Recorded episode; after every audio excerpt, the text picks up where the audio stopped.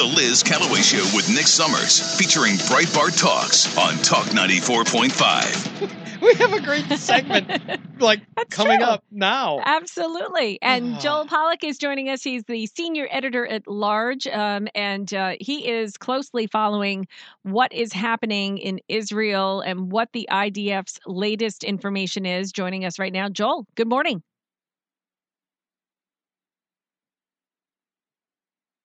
Joel, are you there?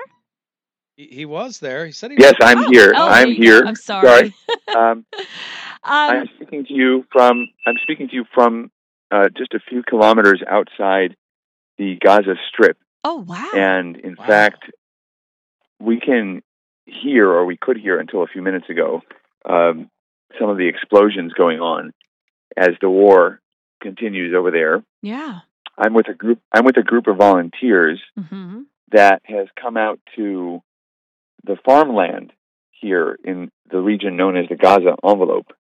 And they are taking in the harvest because the communities near the Gaza Strip that were attacked by Hamas on October 7th have been evacuated, and the farm workers have gone back to their homes. Some of them are from other countries, and so they've gone back to where they're from, and there's nobody to take in the harvest. So every day there are hundreds of volunteers who arrive at farms in these regions to help the few staff members who remain on these farms bring in the harvest, milk the cows, and maintain equipment so that these agricultural communities don't simply die and so that the year's crop isn't lost on the vine or in the ground.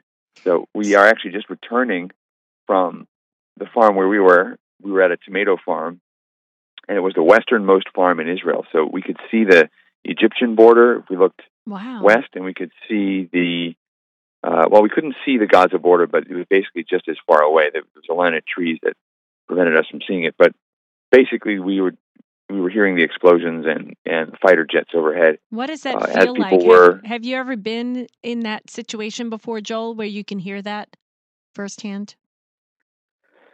Uh, a couple weeks ago, when I was in the town of Sderot, which is on the other end of the Gaza Strip, it's it's north of here. It's the closest Israel, large Israeli city to the Gaza Strip. Uh, I stood with the journalist on a little hill that overlooks Gaza. If you've watched any kind of live shots of Gaza during the war, chances are the journalist was speaking to a camera set up there.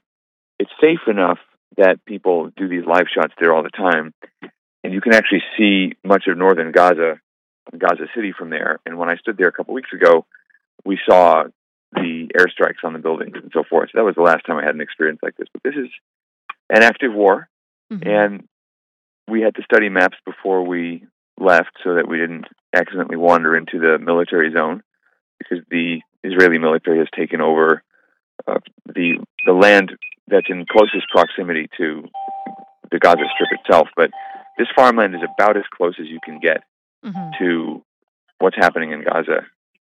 Yeah, I mean, I, I just have experience and knowledge of uh, even just something as simple as the El Al Airlines in JFK. They don't recognize anybody other than their own uniformed military or, you know, law enforcement. So anybody is like an enemy, pretty much. So you have to be careful about that, right? Well, the situation with El Al is that there have been ticket counters that have been attacked before. Mhm. About 30 years ago, I think, Yeah. there was a terror attack on the El Al ticket counter in Los Angeles.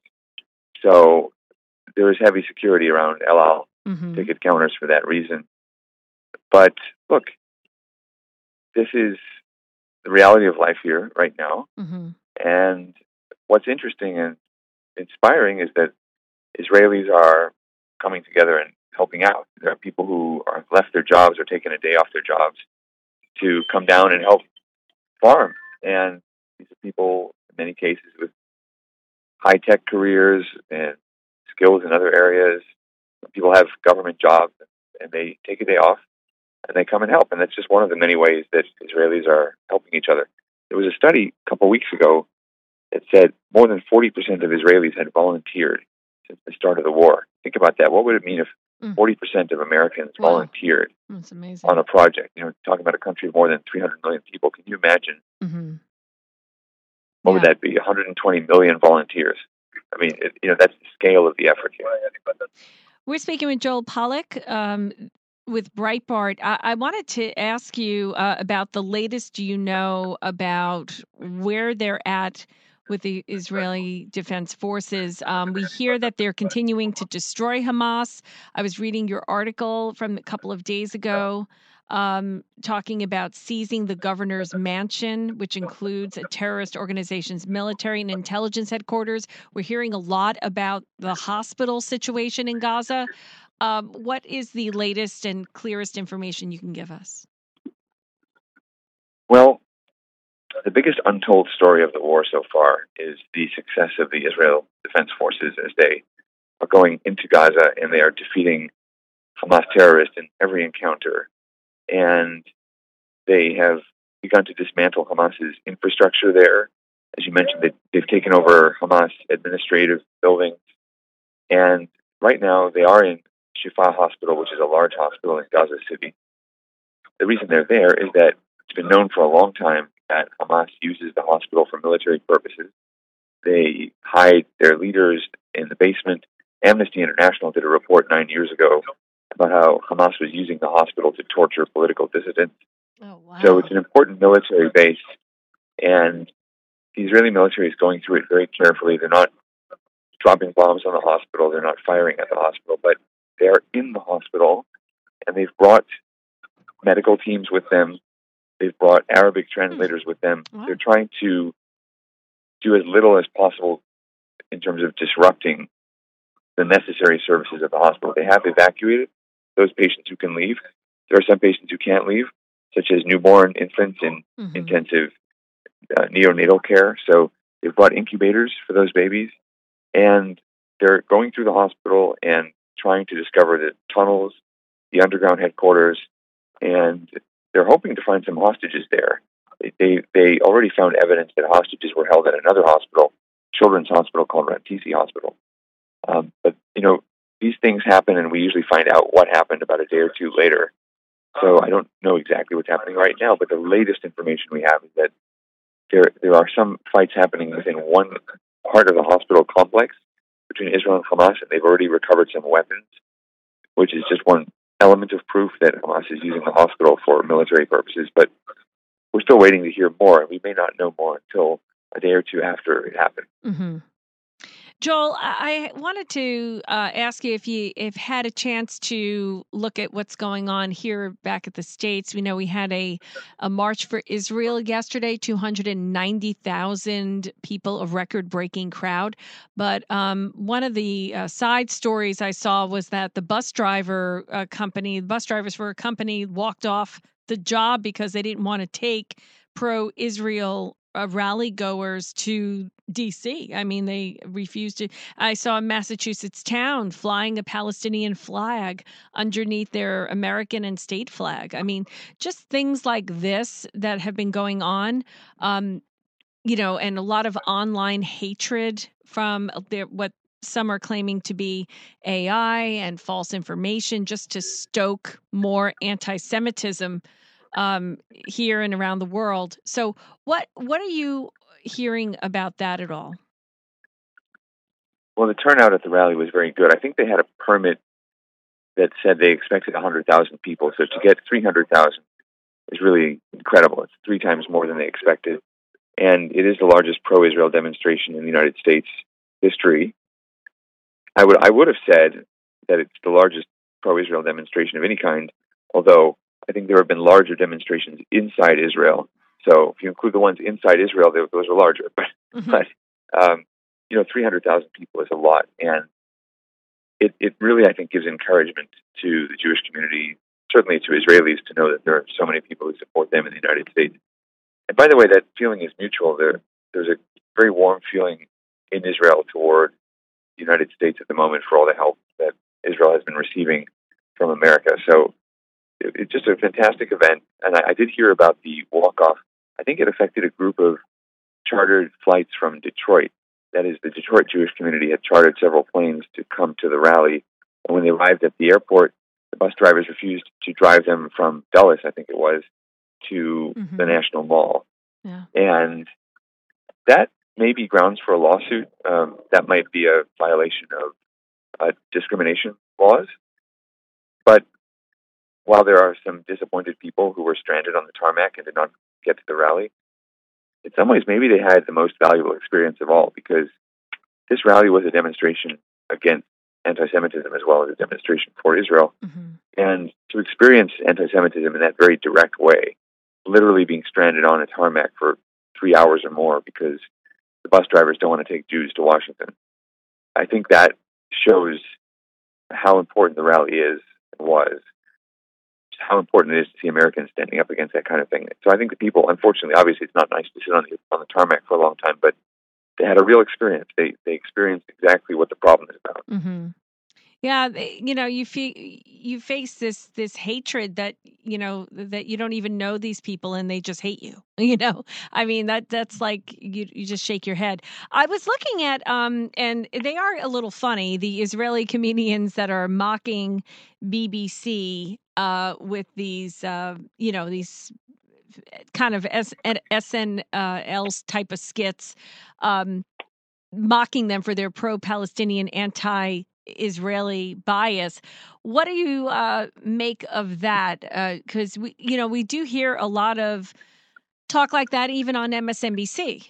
You know, very pro-Palestinian. Well, the BBC is particularly bad. In fact, I think they apologized today for a report in which they said that Israel had targeted a hospital in an attack, and Israel had had not fired at a hospital. Wow. It's not the first time they've had to apologize or correct their coverage since the war started. There is a deeply ingrained prejudice in British elite society that dates back to the mid 20th century when Britain governed this area under the British mandate, and the British excluded Jewish immigration. They would not allow Jews to immigrate to this area because the Palestinian Arab leadership didn't want Jews to come here. And the British were worried that the Arab world would side with Hitler in the Second World War. So they appeased the local leadership by cutting off Jewish immigration, which meant that a lot of Jews could not leave Europe. And there were other countries as well that didn't allow Jews to leave. The United States did not allow many Jews to leave, some, but, but not, not most. And it didn't keep the Arab world out of the war anyway. The local Palestinian leader, a guy named Haj Amin al Husseini, uh, actually worked with Hitler in Berlin.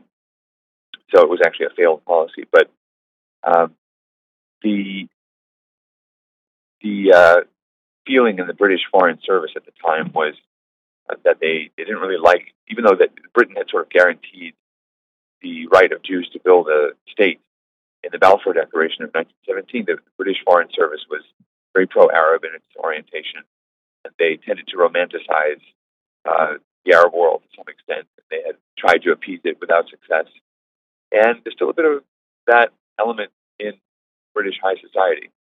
So I think the BBC is reflecting those sort of elite prejudices.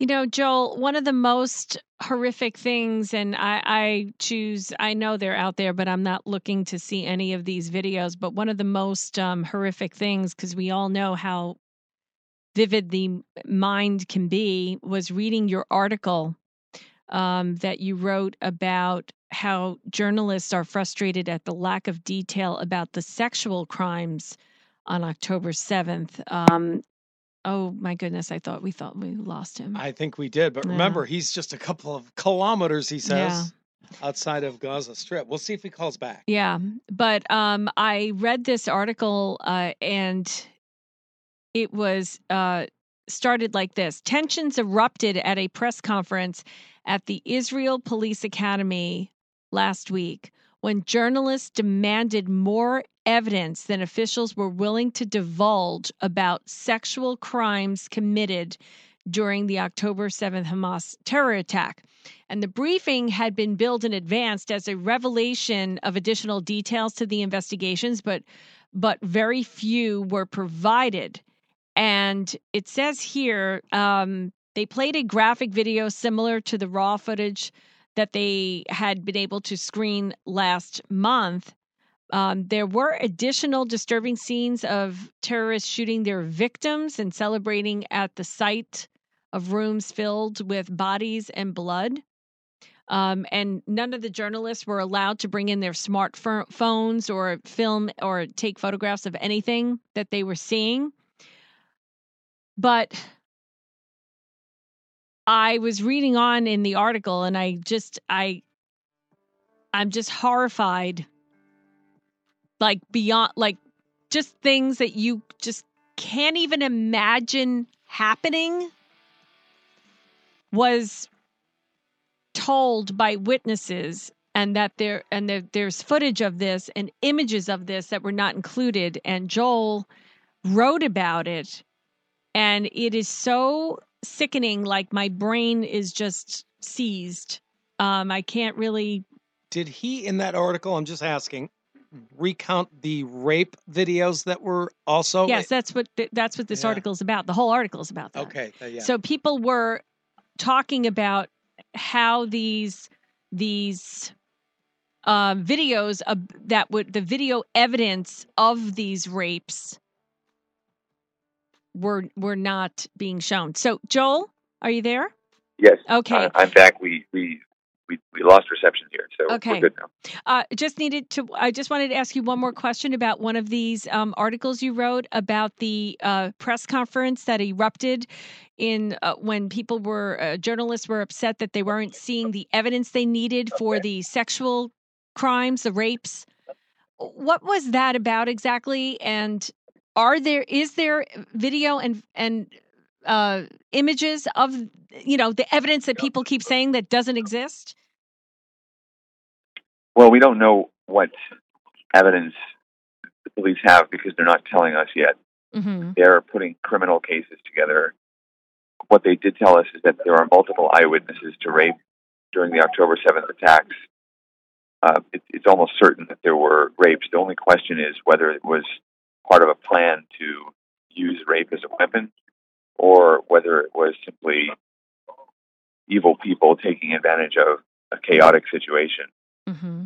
For example, we know that many Palestinian civilians crossed the border and looted the Israeli communities, even while the Israeli communities were still being attacked. Ah. They weren't necessarily members of Hamas, but um, they they participated in it when there was no one to stop them from doing so. So the story with rapes may have been the same. But journalists wanted to know, and the police convened a press conference. They told us they were going to release additional de- details.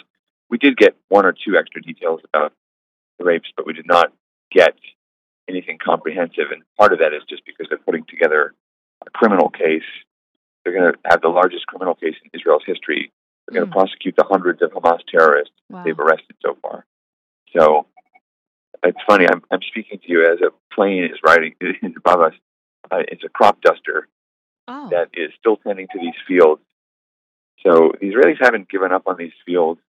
They've had to move the communities away during the war, but the reason we're here is because there's an army of volunteers that is making sure that these farms are not forgotten and that the crop is not abandoned. Yeah.